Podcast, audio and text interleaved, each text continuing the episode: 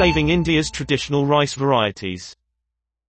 Scientist Dabal Deb is fighting to save thousands of India's traditional rice varieties.